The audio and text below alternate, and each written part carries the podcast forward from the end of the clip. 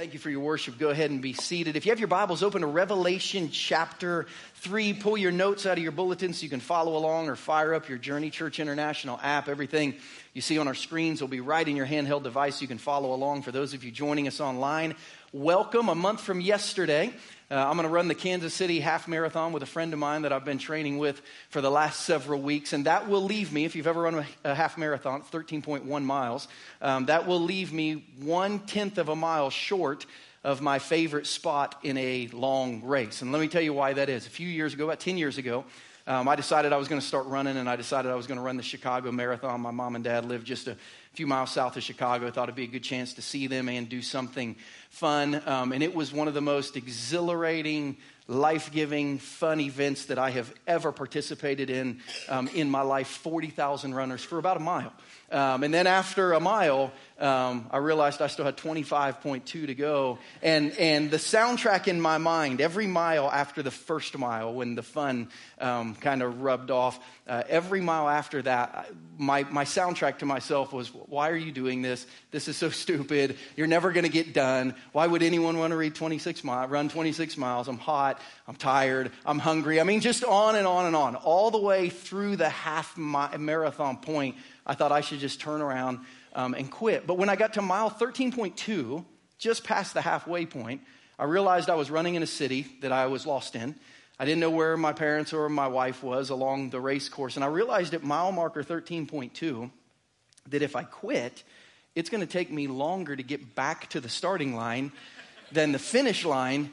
So I like I, like I might as well finish, and it became my favorite point in the whole race because it was the point in the race where I thought I have to finish now, or I'm, e- I'm even a bigger idiot from running this because I'm going to run and walk more than a marathon if I go back. 13.2 was the place I knew you have to finish because you're closer to the finish line than the starting line. In Revelation chapter 3 today, we're going to read a letter from Jesus telling you to finish your race, telling you to finish something spiritually that he's called you to. We're in a series called Letters from Jesus. We've been studying seven letters that Jesus is writing to his churches in Asia Minor 2,000 years ago that are also meant for us. We're studying the book of Revelation that we might see Jesus more clearly. We're studying the book of Revelation that we might understand our own lives spiritually a little bit better. And we're studying Revelation so we can receive the blessing that God wants to give us through the book of Revelation. We're in Revelation 3 today, the fifth letter written to a city called Sardis in ancient Asia Minor, today modern day Western Turkey. Before we read Revelation chapter 3, would you just bow your heads with me quickly and close your eyes? And would you whisper this prayer from your heart to heaven? Would you just whisper this prayer? Speak, Lord, for your servant is listening. The high priest Eli taught Samuel, who he was apprenticing, that when God was speaking, he should just say, Speak, Lord, for your servant is listening, and he should open his heart. So, would you whisper from your heart to heaven, Speak, Lord, for your servant is listening? And then would you just open your heart for what God has to say? We're going to read today the Word of God, not the words of Christian. We're going to read today from the Bible, not just listen to a sermon. So, God, we pray you'd speak to us. We're listening. Tell us what you want to hear, us to hear. Show us what you want us to see. Be with us as we learn today, Lord. In Jesus' name, everyone said, Amen. Revelation chapter 3 begins this way. Verse 1 To the angel, that word angel means pastor, minister, servant. To the angel of the church in Sardis, write These are the words of him who holds the seven spirits of God and the seven stars. I know your deeds. You have a reputation of being alive, but you are dead.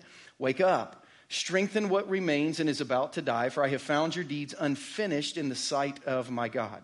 Remember, therefore, what you have received and heard, hold it fast and repent. But if you do not wake up, I will come like a thief, and you will not know at what time I will come to you. Yet you have a few people in Sardis who have not soiled their clothes. They will walk with me dressed in white, for they are worthy.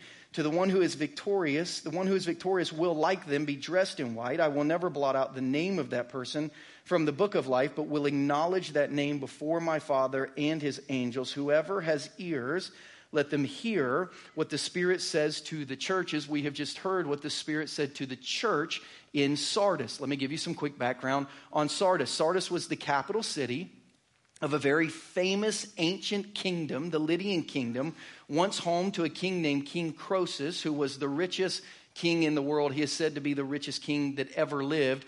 Because they found gold in his kingdom. Sardis was known for the ancient gold mines that existed around and under the nearby Pactolus River. It has been said that in the days of King Croesus, if you would look at the river on a sunny day from the top of a hill, it would look like a river of gold, not a river of water, because there was so much gold just lying underneath the riverbed that you could go in and simply pick it up. Because of that, they were the first place in history that minted gold and silver coins. They had more than they needed, so they turned them into currency and gave them away. They also claimed to be the first civilization that discovered how to dye wool. They could take white and make it blue or red or purple or whatever color they wanted to make it. And the church in Sardis that we're reading about today was most likely began under the revival led by the apostle Paul at Ephesus. We read in the book of Acts that Paul spent three years holding church services in Ephesus and all these churches that we've studied about. We've talked to Ephesus, Smyrna, Pergamum, Thyatira. The next few weeks will be in Philadelphia and Laodicea. You could imagine if you came to Ephesus and lived in Sardis, less than a 50 mile journey to go back home, invite some friends over to your house and say, Let me tell you about this Jesus that I just heard about. Now, 40 years later, it was an entire church, and Jesus is writing a letter to the church. And like every other letter that we've read, we want to know three things. As we read this letter, what do we learn about Jesus? As we read this letter, what do we learn about ourselves? And as we read this letter, what is the blessing that we can receive if we apply what we've learned? But I've added kind of some key questions within those themes. A few weeks ago in our small groups, I ask you to ask three key questions for every key, point of the message. And the feedback I received from our small group leaders and some of the people in small groups is that those were some of the best small groups they ever had because it was just people talking about their faith journey. Here's where I am. So, in today's message, we're going to look at these three areas, but then I'm going to ask you to answer these key questions in your life that'll come up as we roll through this message. Let's start in the first big area what's revealed about Jesus? As we get into the text and we study about Jesus, who is Jesus presented to the church at Sardis? Here's what we read in Revelation 3 1. It says, To the angel, of the church in Sardis write, if you have your pen, you might underline these. These are the words of him who holds the seven spirits of God. That's a new phrase. And who holds the seven stars. Now, we read that Jesus holding the seven stars to the letter at Ephesus meant that Jesus has authority over the pastors who are leading here. But this is a brand new phrase that Jesus, go back just one that, Jesus would hold the seven spirits of God, that's a brand new phrase that we haven't seen or learned yet. What does that mean that Jesus holds the seven spirits of God? Here's what that means that means that this phrase speaks to the fullness of the Holy Spirit in the life of a Christian. This phrase, Jesus holding the seven spirits of God, speaks to a believer, a Christian, a believer in Jesus who is fully matured. What this is telling us is that one of Jesus' roles in the church, Jesus reveals himself to the church at Sardis with this role. He said, I am the one who comes to make sure you're growing up spiritually. Jesus said, That's my job. I am the one who comes into your life and who comes into your church. I am the one in your life who's making sure that you are growing spiritually. So today's first key question is pretty simple. This is a yes no answer. Today's first key question is this Are you growing spiritually? Jesus is revealed as the one who comes to make sure we're growing spiritually. Today's key question Are you growing spiritually? You should be able to put a Y or an N next to that question. Yes, you are. No, you're not. If your answer is, I don't know, it's probably no. Are you growing spiritually? Because here's what we're learning in the church at Sardis Jesus' plan for you is not just conversion, it's complete maturity in your faith. Jesus' plan isn't for you just to become a Christian, it's to complete your maturity, to become more like Jesus, to grow up spiritually in your faith. So let me ask you again are you growing spiritually or are you just a convert?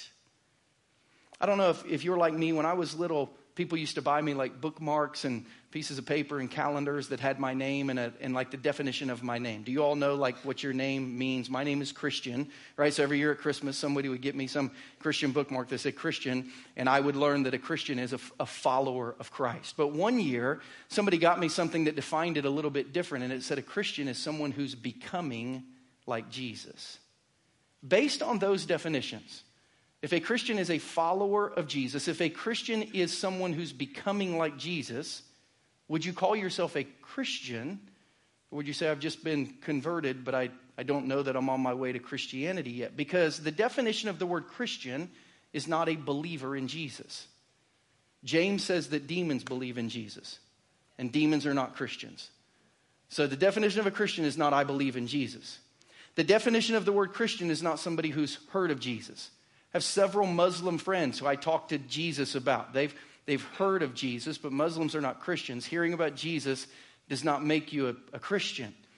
A Christian is not somebody whose family follows Jesus. I have atheist and agnostic friends who, who, who grew up in Christian families. Atheists and agnostics would not even consider themselves Christians, even though their families are. So, growing up in a family of Christians does not make you a Christian. And a Christian is not somebody who's just made a decision for Jesus. Jesus told us twice in the Sermon on the Mount that there will be people who make decisions who aren't really Christians. Some of them defined as rocky soil, who just never really gets it, and some defined in Matthew 7 who just never really depart their life of sin. At some point, they've made a decision and say, Oh, yeah, Jesus, that's for me, but they're not, they're not really followers of Jesus. They're not becoming like Jesus. So, based on the definition, would you say that you're a Christian, one whose life is becoming like Jesus? Today's first key question is a good one Are you growing? Spiritually? Does your life look more like Jesus this year than it did last year? Does your life look more like Jesus this September than it did last September? That's who Jesus is presenting himself as. He says, When I come with the seven spirits, he said, I'm coming to see if you are growing in your faith and looking more like Jesus. This letter to Sardis makes it clear that Jesus helps us grow in our faith. The Apostle Paul said he does it through his church. The Apostle Paul in Ephesians chapter 4 says basically going to church and serving in church and being a part of church and using your gifts in the church. He said the whole purpose of church is to grow, is to help people grow in your faith. He said this in Ephesians 4 14, 15. He, as we get engaged in church and using our gifts and serving and loving one another, he said, then we'll no longer be infants tossed back and forth by the waves and blown here and there by every wind of teaching, not knowing what we believe, and by the cunning and craftiness of people and their deceitful scheming. Instead, speaking the truth in love, learning the Bible, even the hard parts like we did last week, we're going to grow to become, in every respect, the mature body of Him who is the head, that is, of Christ. Paul said, if you go to church, here's what should be happening in your life. You should be learning the truth in a way that makes you grow, become mature, and look more like Jesus. So, is that happening?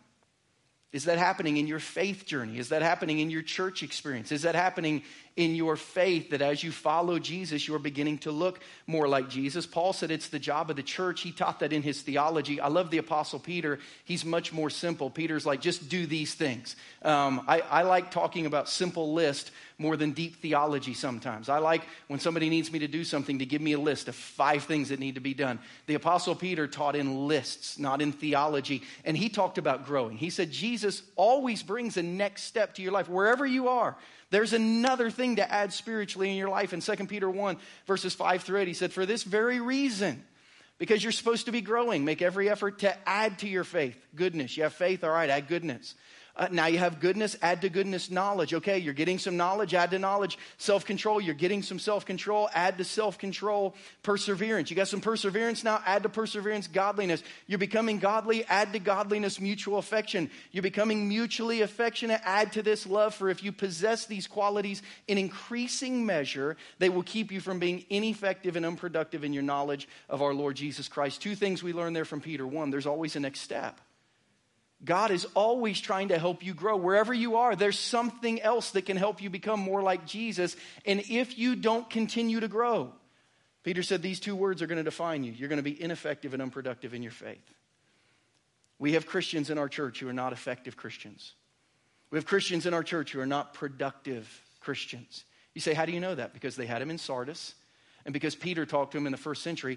Every church has them. Who are they? Christians who are not still trying to grow and become more like Jesus. See, Jesus coming with the seven spirits means that Jesus brings an expectation of spiritual growth into our relationship with Him. Jesus says, if you have started a relationship with me, you've just started it, but the race is long, keep going. I have more for you than your day of salvation. Jesus brings an expectation of spiritual growth into our relationship with Him. So today's first key question is this Are you growing spiritually? Yes or no? Are you growing spiritually? I'm going to ask you to think about that and answer that this week in your small groups. That's what's revealed about Jesus. What's revealed about us? Let's look at area number two. What's uncovered in our hearts as we study this about Jesus? Look at the second half of verse 1 through verse 4. Jesus says, I know your deeds. You have a reputation of being alive, but you're dead. Wake up. Strengthen what remains and is about to die, for I have found your deeds unfinished in the sight of my God. Remember, therefore, what you have received and heard, hold it fast and repent. But if you do not wake up, I will come like a thief, and you will not know at what time I will come to you. Yet you have a few people in Sardis who have not soiled their clothes. They will walk with me, dressed in white, for they are worthy. One thing we need to see in the church of Sardis, and maybe see it in our own lives as well. In the church at Sardis, there was a gap between reputation and reality. There was a gap between spiritual reputation, here's what people see, spiritual reality. Here's what's really true. Jesus told the church at Sardis, You look like one thing on the outside, but you are something different on the inside. You've been able to make the world think you're Christians, but when I look at your life, you're not still growing to become more like Jesus. Your reputation is that you're alive, your reality is that you're really dead. And Jesus said, Here's how you've managed to pull it off. Here's how you've managed to make people think you're spiritually alive when in reality you're spiritually dead. Here's how you've done it you've learned to soil your clothes. Now, in our context and our language, that means something different, thank God, than it did back then. Because you say, all I have to do to make somebody think I'm spiritual is soil my clothes. No, that, that's not what it means in our context today. If somebody soiled their clothes, that would, that would be a mess. But that's not the word they're using in the original language for soil. In verse 4, Jesus said people pulled off, making people think they were one thing when in reality they were something else because they soiled their clothes. It's the Greek word melunio, It means to stain or to smear. That's what that word means. He said, You've been able to make people think you're one thing when in reality you're something different because you've learned to stain or smear your reputation. Remember what they were known for in Sardis with the clothes? Anybody? They could make white look blue. They could make white look purple. They could make white look red. They could take something in its natural state and they could make it look like something different. And Jesus looked at this church of Sardis and he said, In Sardis, the reputation of the city is becoming the reputation of the church. You're able to take something which, on the inside, which naturally is one thing, and you're able to make it look like something different on the outside. And that's what you have done. Inside, spiritually, you're dead, but you have learned how to dye your life. You've learned how to color your life. You've learned how to flavor your schedule so that people look at you and they see blue, but I know it's white. They see red, but I know it's white. They see what's on the outside, but Jesus says, I see what's on the inside. They'd learned what they needed to do to look spiritual to the outside world, even though their inside nature wasn't growing spiritually at all. In Sardis, the reputation of the city had become the reputation of the church, but in Christianity, it's different. See, in Christianity, the reputation of the Christ is supposed to become the reputation of the Christian. Right? The reputation of who Jesus is is supposed to become the reputation of who we are. It's interesting because this is also seen as a changing of garments, not dyeing garments, not, not taking one thing and turning it into a different color, but literally taking, taking one off so you can put on something different. Some of you might remember my Jesus jacket from a series that I did earlier this year. A lot of people try to take Jesus and put him on over their life and make him fit to cover up everything else. But the Bible says you have to take off the old nature before you can put on the new nature. It's also kind of like changing garments, but in Christianity, the Christ, the Christian should be becoming more like the Christ. Here's how Colossians 3 says it Don't lie to each other since you've taken off your old self with its practices and have put on the new self, which is being renewed in the knowledge and in the image of its creator. In Christianity, the reputation of Jesus is supposed to become the reputation of the Christian. So when you think about big life events that have happened, it seems like there's always a kind of a weird story in the midst of a great story that you just always remember. If you've been in Kansas City the last five or six years uh, and you've watched closely in 2014 and 2015, the Kansas City Royals made two incredible runs to the World Series. We lost in 14, we won in 15. Most people who, who follow sports will never forget those moments, but there are some weird moments in those that people will never forget either. And one of them is this picture that I'm getting ready to show you. In 2014, we won the wild card game, went on to go to the World Series, lose the World Series. In 2015, we actually won our division. First time we had ever won our division. And they were in the clubhouse celebrating, and they had up all the plastic, and they were spraying champagne bottles, and they had the hats. And Joel Goldberg, who's kind of our on field reporter, was interviewing players. And one of our left handed pitchers, a starter by the name of Danny Duffy, came kind of walking over into the interview spot, and he was wearing a bear suit. Like he's wearing this full size bear suit on his head that's covering his whole body. And as he walks up, Joe kind of laughed. He was at a loss for words, and he says, um, "Danny, what do you like? What do you what do you have there?" And Danny, like deadpanned without cracking a smile, said, "It's a bear suit, Joel." Like like just like like just like simple like. What do you think? Like, it's a bear suit, Joel. Like, that actually became a t shirt that they passed out the next year. It's a bear suit, Joel, because it was like, what, what else could it be? Colossians 3 tells us that Jesus should become so apparent in our life that he should look on us like a bear suit looks on someone. Someone who hasn't seen us for a while, after we've started walking with Jesus, should see us with something totally different on us and say, What's the deal with your life? And we should say, It's a Jesus suit, Joel. Like, like it's so clear. It's like, I'm, I'm, I'm a Christian now. I'm wearing Jesus now. That's the thought of Colossians 3. That's the thought of our next steps. That's the thought of having a reputation of looking like Jesus. That is what Jesus is calling all of us to, to be seen as Him, to be seen as people who wear Jesus suits. He's been calling us to that all along, but some of us have kind of started and stopped on our journey a little bit, which leads to today's second key question this is the question Jesus was asking the church at Sardis. What spiritual growth step has Jesus clearly called you to that you committed to at one time, but you've not finished? Like, this is the content of the, of the letter to the church at Sardis. Jesus is saying your next step is actually your last step because you haven't finished yet. You committed to do this. I told you to do this, you committed to it, and you haven't done it. So your next step is actually your last step because you haven't finished what I've called you to. Some of you have committed to read your Bibles this year, but then you stopped. Jesus, what's my next step? It's your last step. Read your Bibles. Some of you have committed to pray more this year, and then you stopped. You said, Jesus, what's my next step? And he said, It's your last step. I still want you to pray more. Some of you at one point in life made a commitment to read your Bible through entirely, Genesis to Revelation. Maybe you did it in high school. You haven't finished yet say, Jesus, what's my next step? He says, It's your last step. I still want you to get in the Word and know me. Some of you committed to Jesus. He asked you to pray for a friend that you were going to reach out to and bring to church. And you say, Jesus, what is my next step? And he said, It's your last step. I'm still waiting on you. You told me you were going to do that. Some of you committed to start tithing. I'm going to start giving, and then you didn't. Some of you made a building pledge. God spoke to you to give something, and then you didn't. Some of you committed to serving. You checked a form and said, It's time for me to get engaged helping, and then you didn't. And you're saying, Jesus, what's my next step? And He's saying, It's your last step. Some of you committed, parents, to start praying with your kids every day, to lead a devotional during the week, to do something to disciple your children. God spoke to you. You committed, and then you didn't do it. So, what's my next step? Jesus says, Your last step. Some of you at some point made a commitment to stop smoking or chewing tobacco or doing things that were unhealthy for your body, but you never really followed through. Jesus, what's my next step? It's your last step. Some of you said, I need to quit cussing. I need to quit using such offensive language. I need to quit telling these poor stories or poor jokes. God spoke to me about that, but you haven't. What's my next step? It's your last step.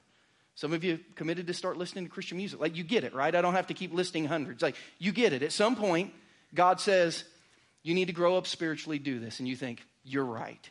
I'll do it. And then you don't. And you say, What's my next step? And Jesus says, Your last step. I already told you. I told you last year. I told you last decade. I told you your junior year at youth camp. I told you these were your next steps spiritually to become more like me. Go pick up where you left off and start going again. Look at what he tells the church in Sardis in verse 2. He said, Wake up. Wake up, strengthen what remains and is about to die, for I have found your deeds unfinished. He didn't say not started, he said not finished. I spoke to you about this. You said, okay, you started, then you stopped, you stalled. I have found your deeds unfinished in the sight of my God. How do we step up spiritually? When we've made a commitment we didn't follow through on. How do we step up spiritually and re engage? God tells the church at Sardis three things. Number one, wake up. Wake up. He's like trying to wake him up spiritually. Here's the question God, here, here's the question I think God is asking. Did God speak to you about that area or not? Yes or no? Did, did God speak to you about something in your life that He wanted you to do to become more like Him? Yes or no? And if the answer is yes, wake up.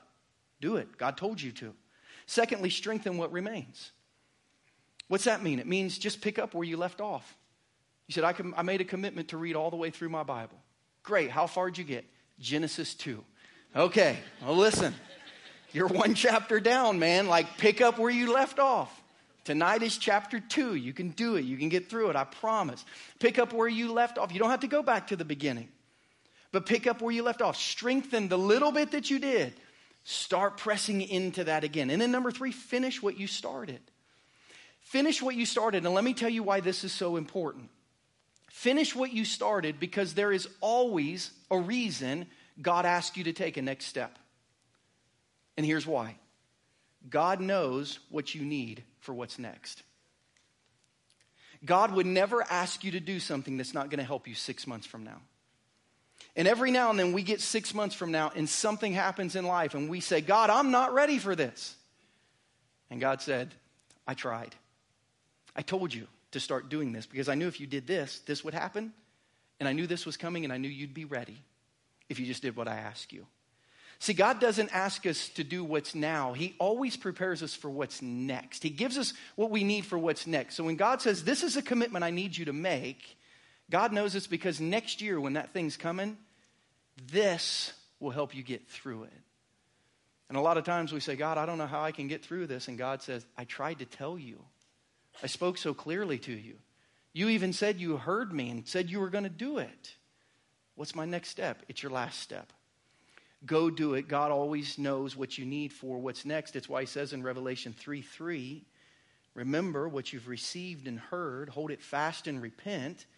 If you don't wake up, I'm going to come like a thief, and you will not know at what time I will come to you. God says, I'm telling you to do things that will get you ready to never be surprised for what happens in life, to never be unprepared.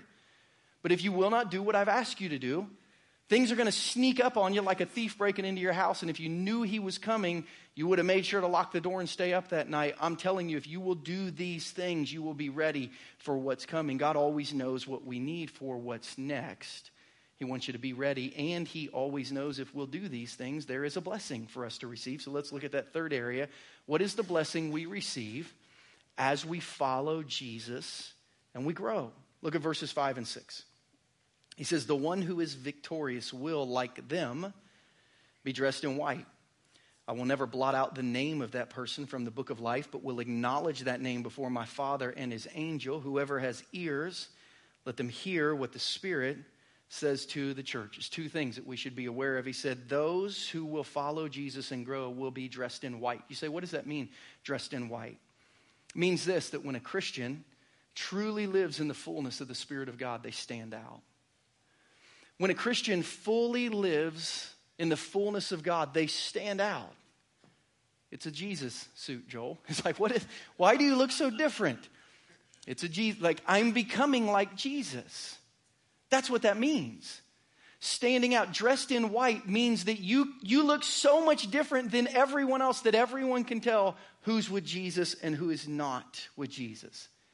That happens as the Holy Spirit is ushered into your life and has more and more control of your life. It's why on Sunday, October 21, our next series following this one is called Supernatural, and it's all about capturing the power of the Holy Spirit in your life. I don't know that we can put on a Jesus suit without understanding how to leverage the power of the Holy Spirit that's in us, that's been given to us by God, and understanding how we can begin to eat, breathe, live, sleep spiritually through the power of the Holy Spirit. We're going to connect to Jesus and we're going to connect to his spirit, who he said would be better than having Him with us every day. It's going to be an incredible series starting in October. You say, why is that important? Here's why it's important. Listen closely. He said, The one who is victorious will also be acknowledged before the Father in heaven.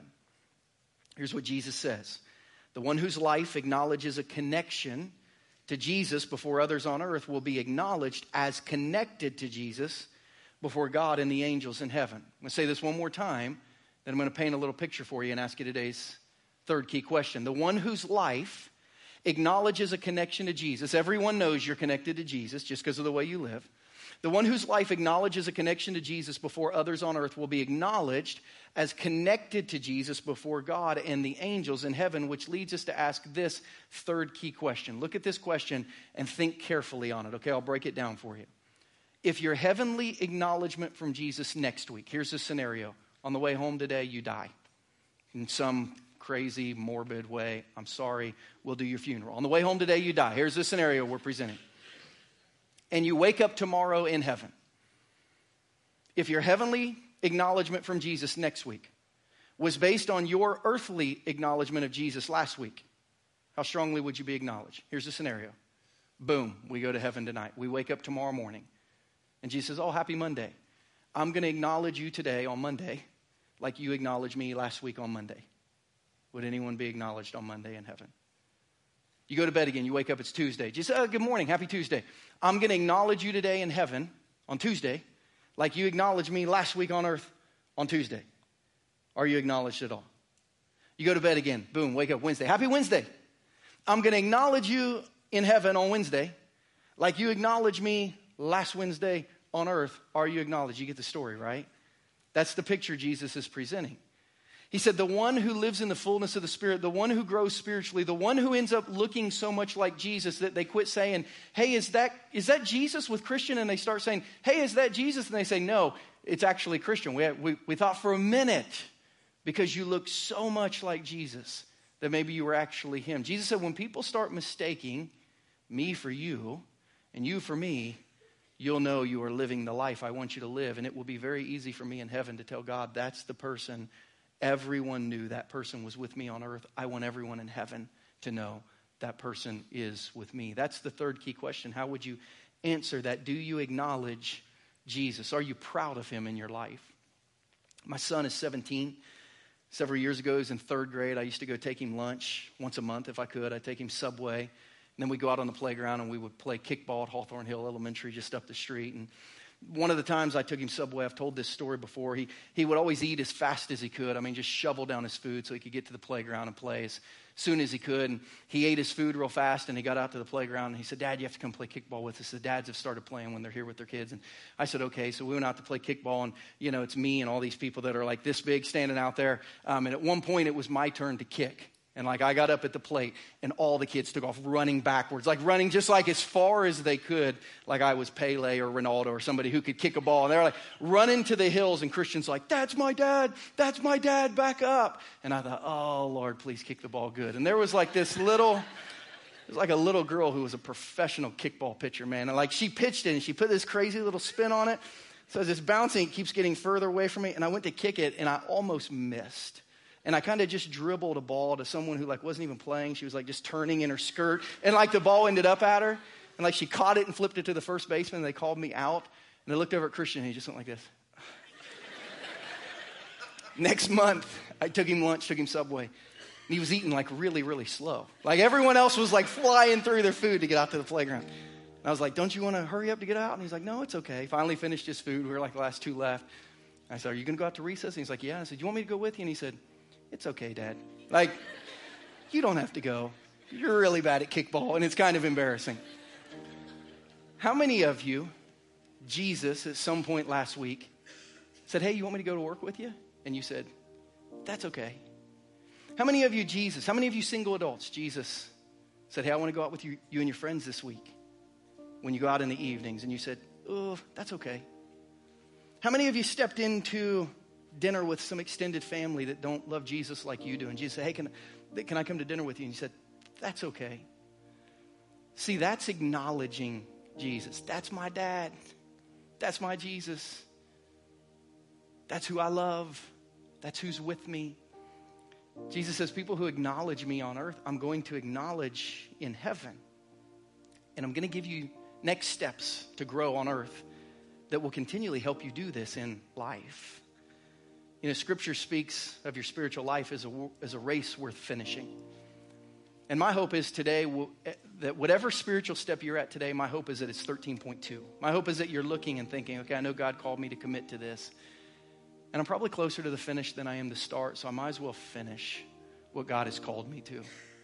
As you contemplate finishing something maybe God has called you to, we can focus on Hebrews 12 together because it helps give us a good picture of why we finish. The author of Hebrews says, Therefore, since we're surrounded by such a great cloud of witnesses, let us throw off everything that hinders and the sin that so easily entangles, and let us run with perseverance the race marked out for us, fixing our eyes on Jesus the pioneer and perfecter of our faith. For the joy set before him, he endured the cross, scorning its shame, and he sat down at the right hand of the throne of God. Consider him who endured such opposition from sinners so that you won't grow weary and lose heart.